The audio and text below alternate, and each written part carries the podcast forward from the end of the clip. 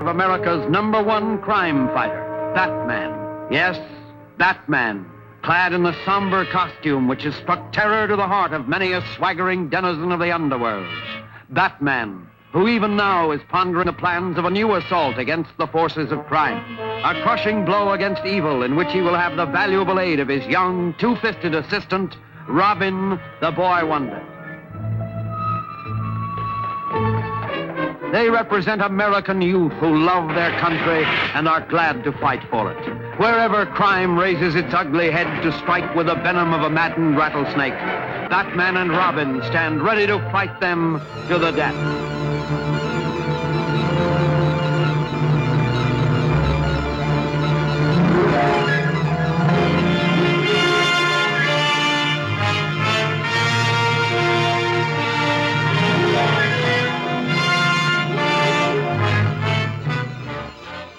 Hello and welcome back to Trennis Magnus Punches Reality, presented by Two True Freaks. I'm your host Magnus, and guys, I gotta tell you, this morning I'm feeling pretty good, because it is morning as I record all of this, and for breakfast I decided to treat myself to breakfast tacos from Taco Cabana. You know, one of the kind of nice things about living in this, the great state of Texas, is the food. You know? I mean, you hear uh, people who live in all of these kind of shitty other states who talk about how great the food is there, and, you know, nine times out of ten, it's really nothing to write home about. But at least in Houston, I mean, guys, the restaurants that we have here are some of the very best that you can find in the uh, in, in the whole country, you know? And I speak here of things like, just take for example Tex-Mex, right? When you w- when you come right down to it, Taco Cabana is drive-through Tex-Mex, but it's still pretty fucking good, you know? I mean, I've had, um, let me just pick an example. Okay, okay, I've had Mexican food, at least as they understand it, in the state of Colorado, and guys, yuck. I mean, there's this one time I talked to a native who said that his favorite dish from Taco Bell is Mexi Nuggets. The fuck are Mexi Nuggets? I don't know, but I'm pretty sure that native Mexicans don't know what Mexi Nuggets are. This I do affirm. So, anyway, Taco Cabana, breakfast tacos. Loved it. So, anyway, what I do is talk about comics, movies, and T V shows, and evidently food as well. So, hmm, this is a pretty dynamic podcast, what can I tell you? But lately, I've been in a serious Batman mood for reasons obvious and perhaps not so obvious. So, what I want to do with my time today, this week, is basically work my way through yet another Batman comic. And honestly, guys, not just any Batman comic. This one is historic for reasons that are, again, obvious and perhaps not so obvious. For one thing, today's today's comic is Batman number twenty-five, right? Now, there's an entire school of thought here that says I should preface my remarks by saying that this comes from Batman Volume one, number twenty-five. But the way I see it, there's only one volume of Batman that anybody needs to worry about, and everything else is just kind of an also-ran. So, in any case, though, this is for those of you who place a premium on accuracy. This is Batman Volume one, number twenty-five. And basically what it really comes down to is this comic book, which to the best of uh, my, the research that I've that I was able to do, is cover dated October of nineteen forty-four. So kind of an interesting time, both in Batman's publication history and world history in general, you know, what with the fucking war and everything. This comic there's a limit to how much I can speak to the circumstances and climate in which it came out, because obviously I wasn't fucking born at the time.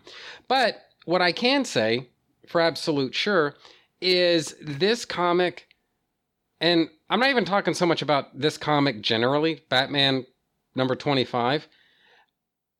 I can't really speak so much about the the comic in its totality, I suppose. Primarily, what my comments are going to be related to is the story in this uh, in this comic. It's called Knights of Knavery, and this story was kind of an interesting little watershed for me when I was a kid as a budding young Batman fan. Basically, I first read Knights of Knavery. This would have been probably near the end of nineteen eighty-nine, or maybe early, early, early in nineteen ninety, right? And basically, the first time that I read this story, Knights of Knavery, it was it was reprinted in The Greatest Batman Stories Ever Told, Volume one. And for those of you who aren't really familiar with The Greatest Batman Stories Ever Told, basically, that was this, it, it was sort of a compilation that attempted to cut through the glorious ice cream of Batman's entire publication history and select those stories that the compilers of this compilation deemed were the greatest Batman stories ever to be told, right? And this this volume ended up, whether or not this was its purpose, I cannot say, but this volume really served as a as an introduction to Batman in comics, because I'd seen the Tim Burton Batman movie quite a few times uh, when I when I first read this volume, for lack of a better way of putting it, uh, The Greatest Batman Stories Ever Told. I'd seen the Tim Burton Batman movie from nineteen eighty-nine quite a few times, but I didn't really know a whole lot about Batman, especially when it comes to comics, right? I mean, I liked the movie quite a lot, but, you know, I was very well aware of the fact that there's more to any comic book character than just the movie, you know? And so it was with great anticipation that I worked my way through uh, The Greatest Batman Stories Ever Told. And I don't know if these stories, nece- all of these stories necessarily count as great, but a lot of them are really, really good. And what made Knights of Knavery stand out, at least for me, was this notion of teaming up supervillains so that they can go up against Batman and Robin, right? Now, That was a that was a very interesting idea in my eight-year-old, nine-year-old-ish imagination, right? And it seems, I don't know, it, it, it seems a little cute, I guess, looking back at it, that, wow, you know, the idea of pairing up villains had never occurred to eight-year-old Magnus before. Well, guys, here again, I must emphasize that I read Knights of Knavery on the heels of having seen uh, the nineteen eighty-nine Tim Burton Batman film, but we were a long way off from from Batman Returns. And so, you know, the idea of teaming up supervillains in movies or God knows any other format these days, basically that's pretty much par for the course, you know? But at least when I read Knights of Knavery for the first time, I mean, that was like a new idea to me, you know? And I was kind of interested to see, you know, well, I guess a team up between the Penguin and Joker, what would that be like, you know? Well, this story aspires to answer that question, you know? And like I said, I mean, this was such a revolutionary idea to me when I was a kid. And I mean, I was relatively conversant with the idea of Batman and Superman teaming up, at least on occasion. You know, I, I was familiar with, with that concept, at least in the abstract, but the idea of teaming up supervillains, wow, now that's an idea, you know? And I must say, you know, considering the standards of eight-year-old Magnus, and further to that, considering the standards of comic book reading audiences circa nineteen forty-four, I dare say this story doesn't disappoint. You know, it's about as big and sweeping as, let's face it, uh, a conveyor belt of Batman stories was likely to be at this time. And so, you know, overall, this was just, this was a, a very formative time. You know, the late, I would say the latter portion of nineteen eighty-nine and the early, early, early portion of nineteen ninety, basically um, January to about, I don't know, probably around May or so. That was a very,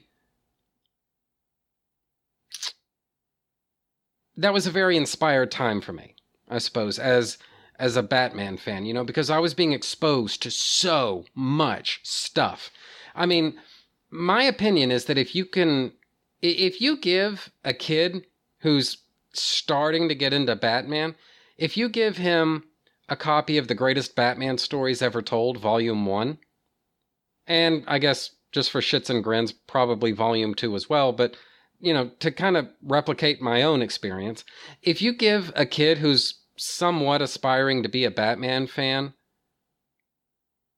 a copy of The Greatest Batman Stories Ever Told, he's going to be well on his way to a f- relatively full appreciation of what Batman can be in comics, you know? And I think that between taking in The Greatest Batman Stories Ever Told, Volume one, uh, watching the nineteen eighty-nine Tim Burton Batman film a bunch of times, and then watching the Adam West uh, Batman T V show a lot, that's not exactly, especially these days, you know, that's not exactly the widest possible uh, range of influences that you could possibly have as a budding Batman fan. And indeed, I don't think it was even in nineteen eighty-nine. But the point is, I was on my way, you know? And The Greatest Batman Stories Ever Told, Volume one, is a major building block to all of that. And understanding that Batman has been different things at different times in history. And odds are he's going to be different things yet in the future, you know? And that's part of what makes the character work, you know? And Knights of Knavery, it's not exactly the darkest Batman story, even... Probably that even that came out in nineteen forty-four, you know, it's certainly not the darkest Batman story there's ever uh, that there's ever been, but it's also not the most, um, I don't know, lighthearted story either. I mean, in a weird kind of way, I would almost want to compare it to something like The Brave and the Bold, or perhaps elements of Batman Forever, ne- neither of which is dark, you know, in the Killing Joke sense of, you know, just gritty sort of darkness. But it, I, I wouldn't say that Batman Forever and The Brave and the Bold and Knights of Knavery are overly lighthearted either. I mean, they're kind of right there in that that sort of squishy middle ground where you've got a lot of flexibility, put it that way. You know, there would be sillier Batman stories than this, published in the nineteen forties, and this is eminently readable. And apart from the art and elements of the story, it's not, it doesn't really come off all that dated, and I'll get more into that in just a little bit. But for right now, I think I've probably introduced it enough. The story, as I say, is Knights of Knavery from Batman number twenty-five.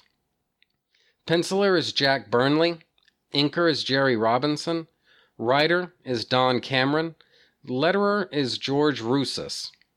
Story synopsis is as follows. After the Penguin is stopped from stealing the Van... I'm going to try my best to pronounce this. The Van Landorf... Or sorry, Van Landorf Emerald, and thrown into prison once more by Batman and Robin, he bemoans his misfortune as the smartest crook in town, quote unquote.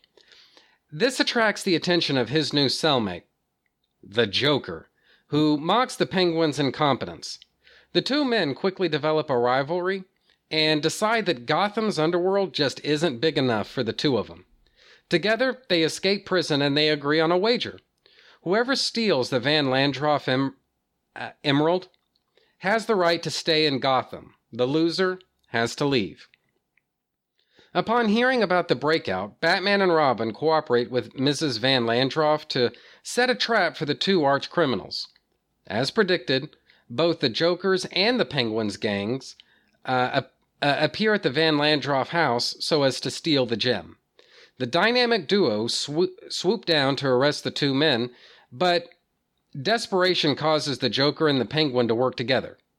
Though they both fe- uh, fail to steal the emerald, the Joker and the Penguin are able to escape Batman's clutches.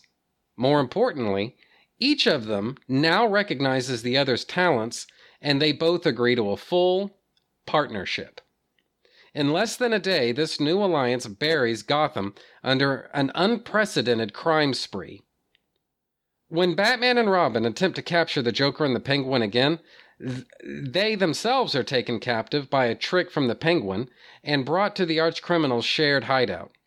Both criminals are ecstatic, but they begin to argue again when they can't agree on how best to kill the bound and helpless dynamic duo.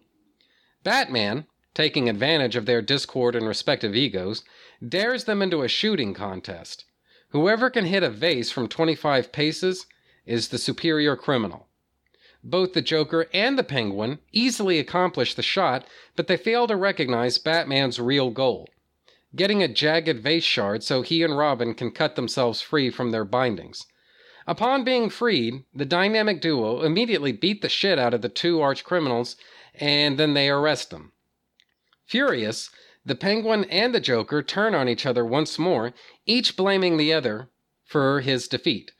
As they argue, an amused Batman reassures them that they're never going to be placed in the same cell ever again.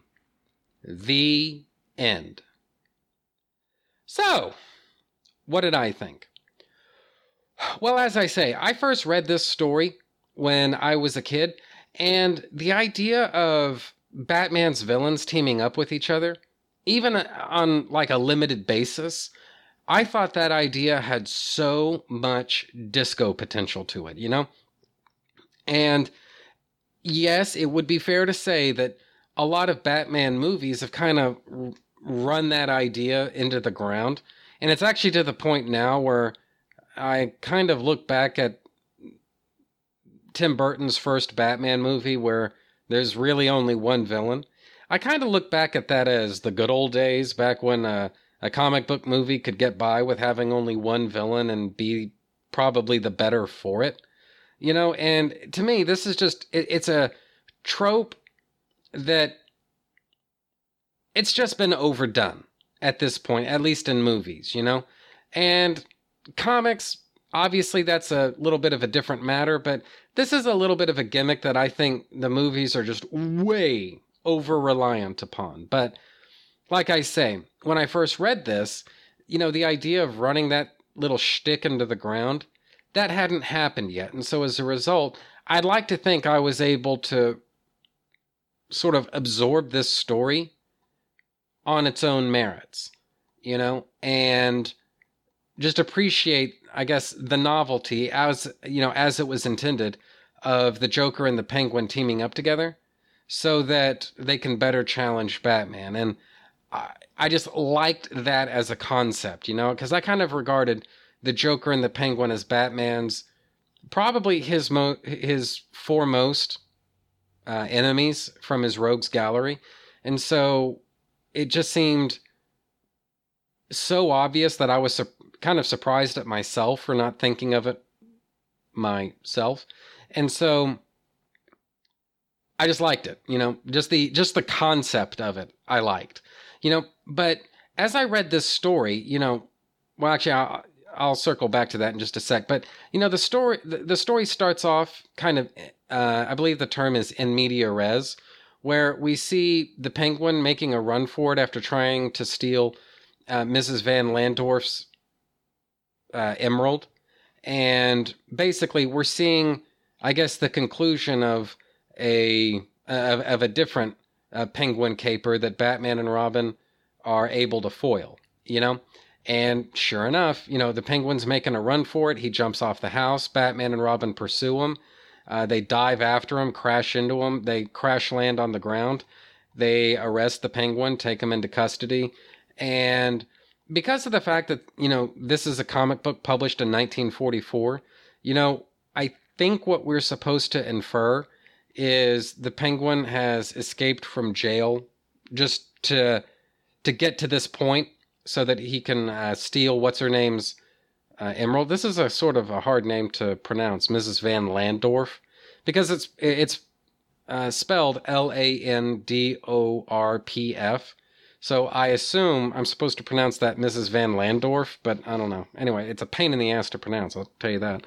But anyway, just to get to Missus Van Landorf's house, what I think we're supposed to assume is the Penguin had to escape from prison to do that, right? And so, in all probability, after Batman and Robin arrest him, he was returned to prison, but he's also going to have to face new criminal charges now so that his uh, his sentencing in prison can be updated. You know, I guess to reflect, let's see, attempted burglary, breaking and entering, uh, general criminal mischief, and probably other things that we're that we're just not privy to, you know? And so when this little caption box here says, a short while later at Gotham Penitentiary, what I think we're supposed to infer is that Penguin isn't going to stay there for too long because he's going to go back to court to face new charges now, you know? So at least that's the way it goes in my mind, but perhaps I'm overthinking all of this. But either way, basically what the story needs is a way for the Penguin and the Joker to end up in the same cell together and not spend pages and pages and pages, you know, crafting an overly elaborate story to get to that point. And so, whatever. I roll with it. So, uh, that's all on page one. Getting into page two, you know, what we see is the Penguin, for the first time, meeting the Joker. And what I like about this is there's believable conflict between the Penguin and the Joker, you know? They're not necessarily buddy-buddy with one another just because, hey, you're a crook and I'm a crook and we both hate Batman, so we're going to be best friends forever. No, it ain't like that, you know? They don't like Batman, but that the enemy of their enemy is not necessarily their friend in this case. You know, they pretty much lock horns with each other right away. You know, they talk a salty line of shit uh, to one another before what what they ultimately decide upon is a wager where whoever is able to steal the Van Landorf emerald, that's the guy that gets to stay in Gotham City. The other one has to leave. And this is one of those stories that you wouldn't be able to tell it in such a clean and easy fashion now because of the fact that it's pretty much ironclad canon at this point that the Joker is criminally insane. And so as a result, the Penguin realistically would get sent to Blackgate Prison, while the Joker has got to go to Arkham Asylum, you know? So they're not likely to bump into one another after being incarcerated, you know? But those ideas were decades away from becoming continuity. And so, you know, in this story, it really is as simple as both of them ending up in the generically titled Gotham Penitentiary. And there they bump into one another, you know? And one of the things that this story basically requires you to believe in so that you can get into the rest of the story is that the Penguin and the Joker end up in the same prison cell and nobody thinks anything about it, you know?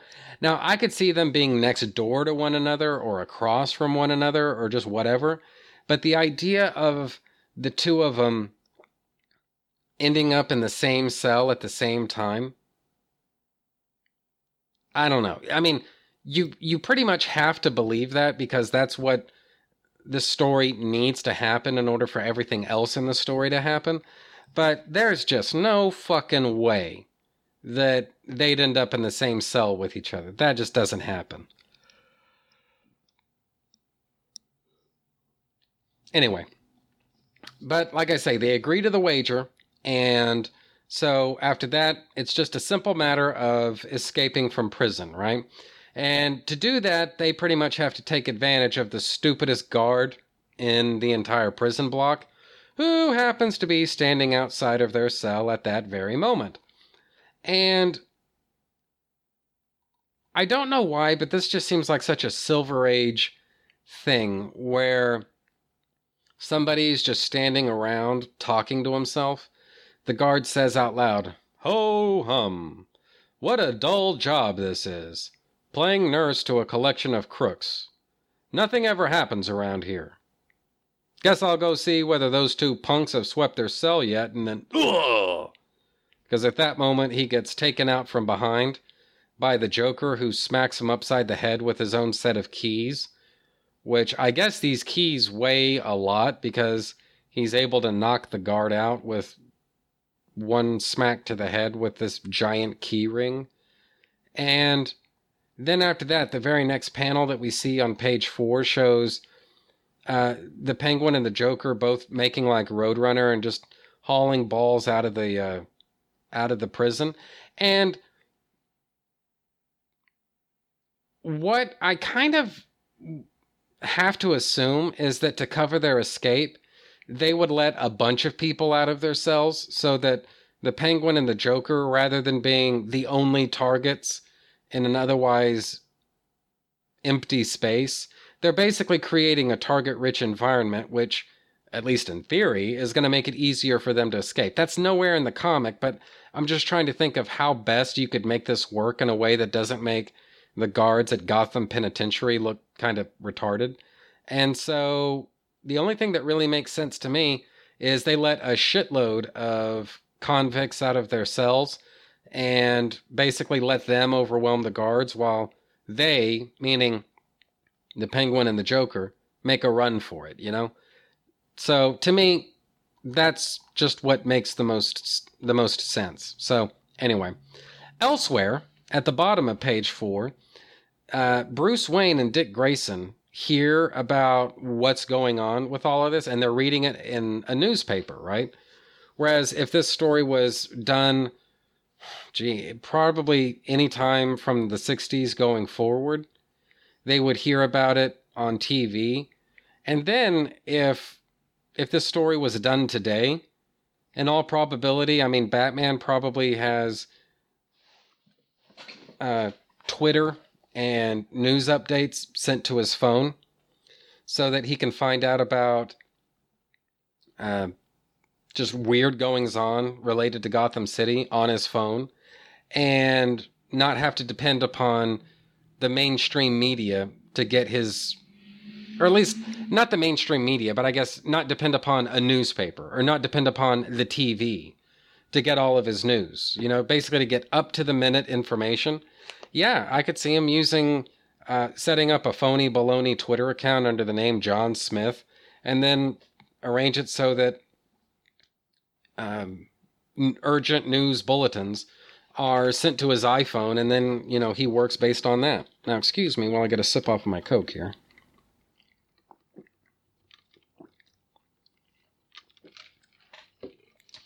Hmm. Anyway, Twitter. That's today, though. In the nineteen forties, you know what? A newspaper may have been Batman's only news outlet, so anyway, who's to say? Now, at the bottom of page four, there's a little bit of... See, I don't know if this is an, if this is an official rule of comics, but basically what we see is some visual discontinuity going on here. At the bottom of page four, this is uh, in panels five, six, and seven. In panel five, Bruce Wayne and Dick Grayson are, their eye lines basically point to the point to the right. In panel six, their eye lines again point to the right. In panel seven, though, we get a close up of the Batmobile as Batman and Robin cruise around Gotham City. And basically, their eye lines, it's, it's implied that their eye lines are facing to the left. So panel five, eye lines to the right. Panel six, eye lines to the right. Panel seven, eye lines to the left. You know, and I've always assumed that a comic book artist is going to want to keep the action moving in... Basically, keep it moving in a consistent direction. And like I say, there was already a... It had already been set up that their eye lines were facing right, and then out of nowhere they go left. And it's just, it's a little bit jarring, you know? That's the point. It's a little bit draw, uh, jarring to to see that. And, you know, it's just, it's one of those things that, you know, if somebody had just flipped, you know, this part of the... Basically flipped this one panel... That would have fixed it right then and there, but that obviously never happened. But it would be an easy thing to fix, is what I'm saying. So, anyway. And it happens a little bit again on uh, on a page five. Batman and Robin meet with Vis- Missus Van Landorf and basically explain the situation to her. And again, I mean, they're just all over the place, you know? Uh, Batman's on the left part of the panel, Missus Van Landorf is on the right. Then in the next panel... Missus Van Landorf is on the right and Batman's on the left. And I don't know, it just, it, it just kind of shifts around a little too much. And it just, it's one of those things that on the one hand, I don't want to make a mountain out of a molehill here. But on the other hand, you know, there are, there are some, I guess, fundamentals of uh, graphic storytelling that just aren't really being... They're not being, they're, they're not readily on display in this story. And maybe that's the best way to put it. So, I don't know. Another, another way of looking at it, though, is that in nineteen forty-four, the idea of telling original stories in comic books, this was still a relatively avant-garde idea. You know, that was kind of pioneered with Superman. And then, you know, Batman followed through. And then there was a slew of, of, Uh, original comics after that, but the idea of telling a story graphically along the lines of an original comic book, that was still a new idea in nineteen forty-four. So it's entirely possible that a lot of the storytelling tropes and conventions of, you know, the way comics ought to be done in a way that is, that makes them as readable as possible to the to the highest number of people possible. A lot of those rules might not have been figured out yet in the early to mid nineteen forties, you know? So maybe I should I, I should cut everybody involved here a little bit of slack. I'm just saying that if this was a modern comic, I would deduct points for this because I'm sorry, you know, all of these decades of knowing what makes for a good comic book, there really are no excuses today. Whereas in nineteen forty-four, you know, you gotta let some things slide a little bit, you know? So, anyway, getting to the bottom of page five, though, basically what Batman does is he hatches a plan where he and Missus Van Landorf uh, plant a phony baloney announcement in the newspaper. The idea here is they're trying to use a little bit of reverse psychology against the Penguin and the Joker, and... This is all an attempt to smoke them out into the open, right? Batman plants a phony baloney news item in the paper saying that Missus Van Landorf is going to wear uh, her uh, her uh, famous emerald to uh, uh, this this big ritzy fashion show, and they do this secure in the knowledge that the Joker and the Penguin are going to recognize this as a complete bullshit news item, and sure enough, the Penguin recognizes this as it's basically a trap. You know, Batman wants them to go to the fashion show so that uh, he can apprehend and then uh, take the Penguin into custody there. And so, you know, Batman pretty much called it. Penguin recognizes recognizes the fact that this is bullshit news.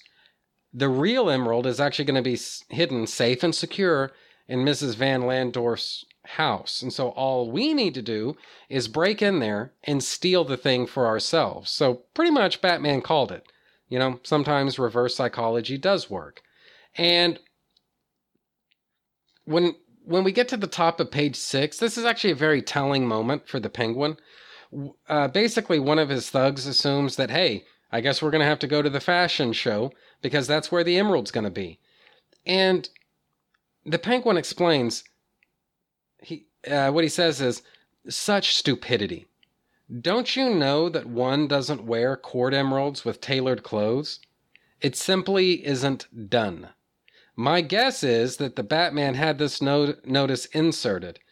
And from there, you know, Penguin explains why exactly it is that he understands this is a complete bullshit news item. So basically what this tells us is two things. Number one, the Penguin, for everything else we could say about the guy, he's really smart.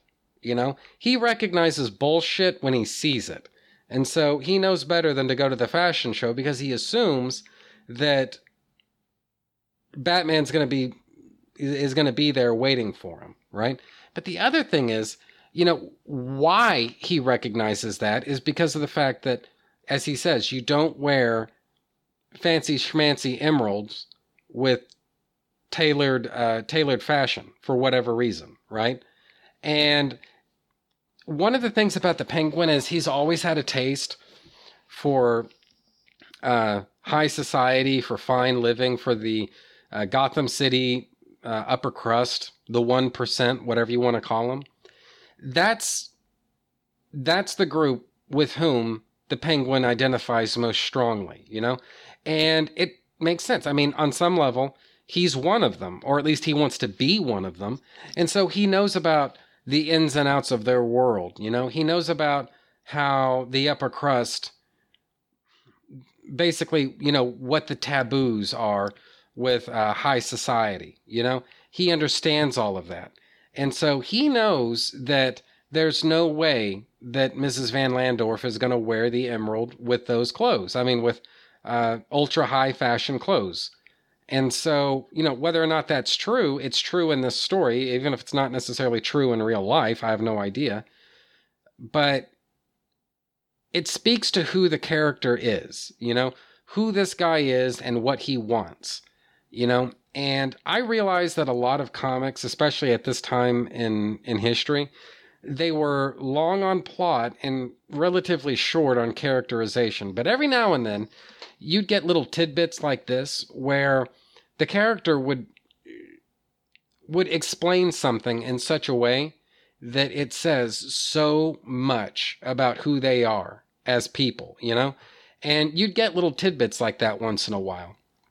So uh, to kind of skip ahead in the story here a little bit, you know, the Joker also recognizes that the newspaper announcement is total horseshit. Now, it doesn't explain, the story never explains how he knows that. You know, maybe he found, you know, some other some other reason for rejecting this as kind of bullshit news. But, you know, irrespective, you know, the, the Joker and the Penguin both see through this. The Penguin, for the reasons, uh, you know, that I've, that, that I've already said, it doesn't really say why the Joker rejected this newspaper announcement. But I'd be kind of interested to know, you know, what is it about this newspaper announcement that set off the Joker's bullshit filter, you know? What was in there that basically opened his eyes, you know? So, I don't know. Irrespective, though, the Joker and the Penguin both show up at Missus Van Landorf's home, after which they pretty much waste no time attacking each other, and their gangs attack each other, and so Batman and Robin choose that moment to swoop into action and start cracking some skulls, you know? And one of the things that comes out of this is that, yeah, the Penguin and the Joker, for a time, they're beating the shit out of each other. But once Batman shows up, pretty much it doesn't really take uh, the Penguin and the Joker very long to start working together. Again, for for mutual benefit, you know? Helping the Joker escape means that it's going to help the Penguin escape too, and vice versa, you know, just like it was in the prison. And so here again, you know, the Joker and the Penguin have, within the context of this story, they have compelling reasons to trust each other and to work together and all of that.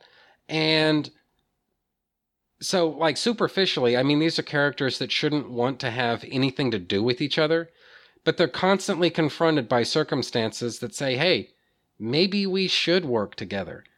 You know, maybe we should team up. maybe this is the only way to, to bring down uh, Batman. And so I kind of like that, you know? That is a very insightful approach to take with a story that, by all rights, really should be schlock, and kind of makes it... I'm using it in quotation marks here, but it makes it believable, you know? I don't mean realistic, but believable. You know, it's believable that uh, in the face of all the weird shit that's happened in this story, yeah, the, the Penguin and the Joker, they do see the wisdom in in uh, uh, pairing up. And so from there, getting into page eight, what we basically see is an epic crime wave, the likes of which Gotham City has never seen before. And when you think about it, I mean... I guess mixing the Penguin's brains with the Joker's kind of sick sense of humor. Yeah, that it stands to reason that the city isn't immediately capable of dealing with that, you know, and that would catch them off guard. And it also stands to reason that Commissioner Gordon's going to be going a little ballistic over all of this, trying, basically trying to to keep up without looking, without being made to look like an idiot, you know. So. I don't know. I like this. I, I like the... I wish we got... You know what? I realize that this story only has so many pages allotted to it, but I wouldn't mind having, you know, a page or two or three extra where we could see, you know, some of the crimes and stuff that uh, the Penguin and the Joker carry out. You know, now, obviously that never happens, but I think it'd be kind of interesting to see that. But as it is, we, we basically have to imagine a lot of that stuff for ourselves. And I gotta tell you, you know, I kind of like the idea of comics that give you enough story, you know? They don't necessarily give you the whole story, but they give you enough story, you know? So what you can maybe infer from all of this, if you wanted to, is that the Penguin and the Joker had a lot of near misses with Batman and Robin, you know? They had a chance to develop a real partnership with one another, and that partnership, at least for a while, was the only thing that kept either of them out of prison. You know, just just because of the fact that Batman and Robin hadn't really gotten the hang yet of how best to deal with a Penguin-Joker team-up. You know, if you want to... If you want to infer that from what we see in this story here, you've got a leg to stand on, you know? So I like the idea of a story that opens itself to so many levels of interpretation. You know, you can use a little bit of imagination on what has, or for that matter, what hasn't happened in this story, you know? And I just, I like that idea, you know, the idea of all of that. It, to me, that's the mark of,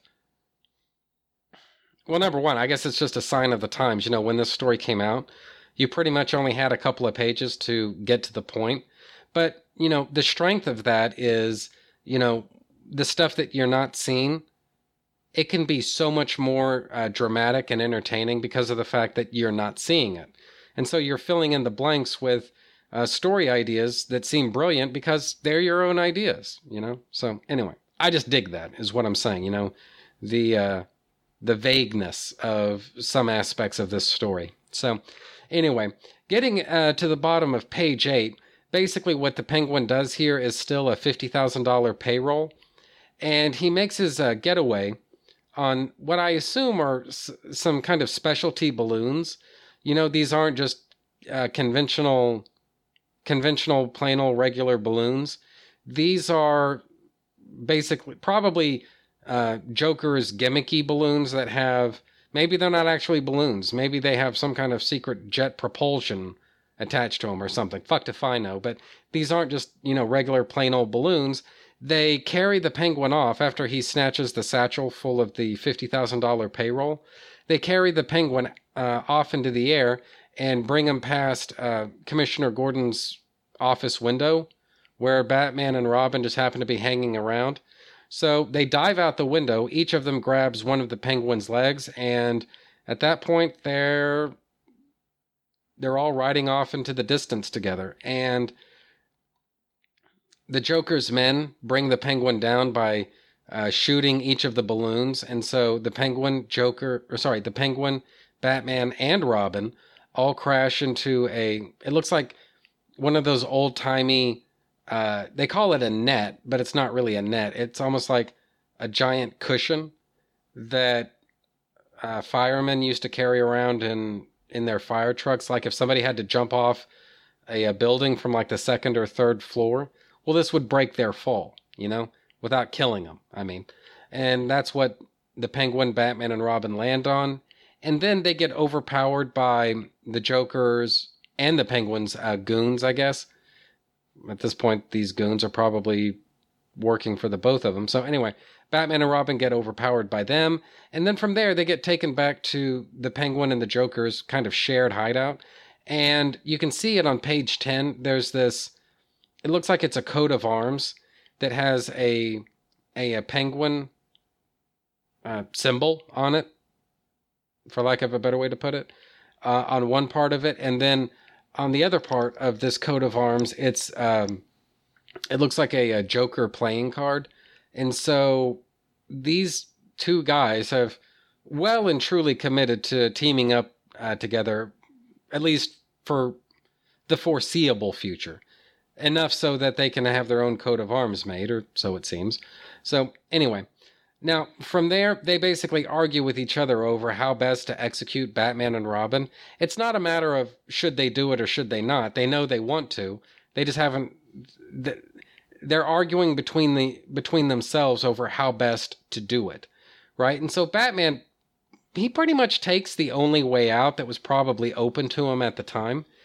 And he basically says, well, when they turn and ask him, you know, hey, who is the best crook in this town? Batman says, well... neither of you are all that great because there's this one guy, Stuttering Sam, and, you know, blah, blah, blah, and basically finds a way to trick the Penguin and the Joker into placing uh, vases on top of Batman and Robin's heads so that they'll shoot the vases, and then Batman and Robin can uh, cut themselves free with the shards from the vase. And this is one of those wacky, only in comic book types of ideas that it would never work in real life, but whatever, works pretty well in a comic, and I guess that's about the most you can ask for. And so Batman and Robin cut themselves free, beat the piss out of the Penguin and the Joker, and honestly, I mean, when you think about it, this sequence where Batman and Robin beat the hell out of uh, the two of them, it actually goes on... by Golden Age standards, it actually goes on for uh for a little while. It, it it lasts for, it looks like a page and a half here. And when you think about it, a page and a half for a fight scene, that's pretty extravagant, guys. Uh, a lot of times with these comics, the most you can hope for is like three or four panels, tops. And that's not what we see. You know, it's a page and a half showdown. And it should tell you something about, I guess, how seriously uh,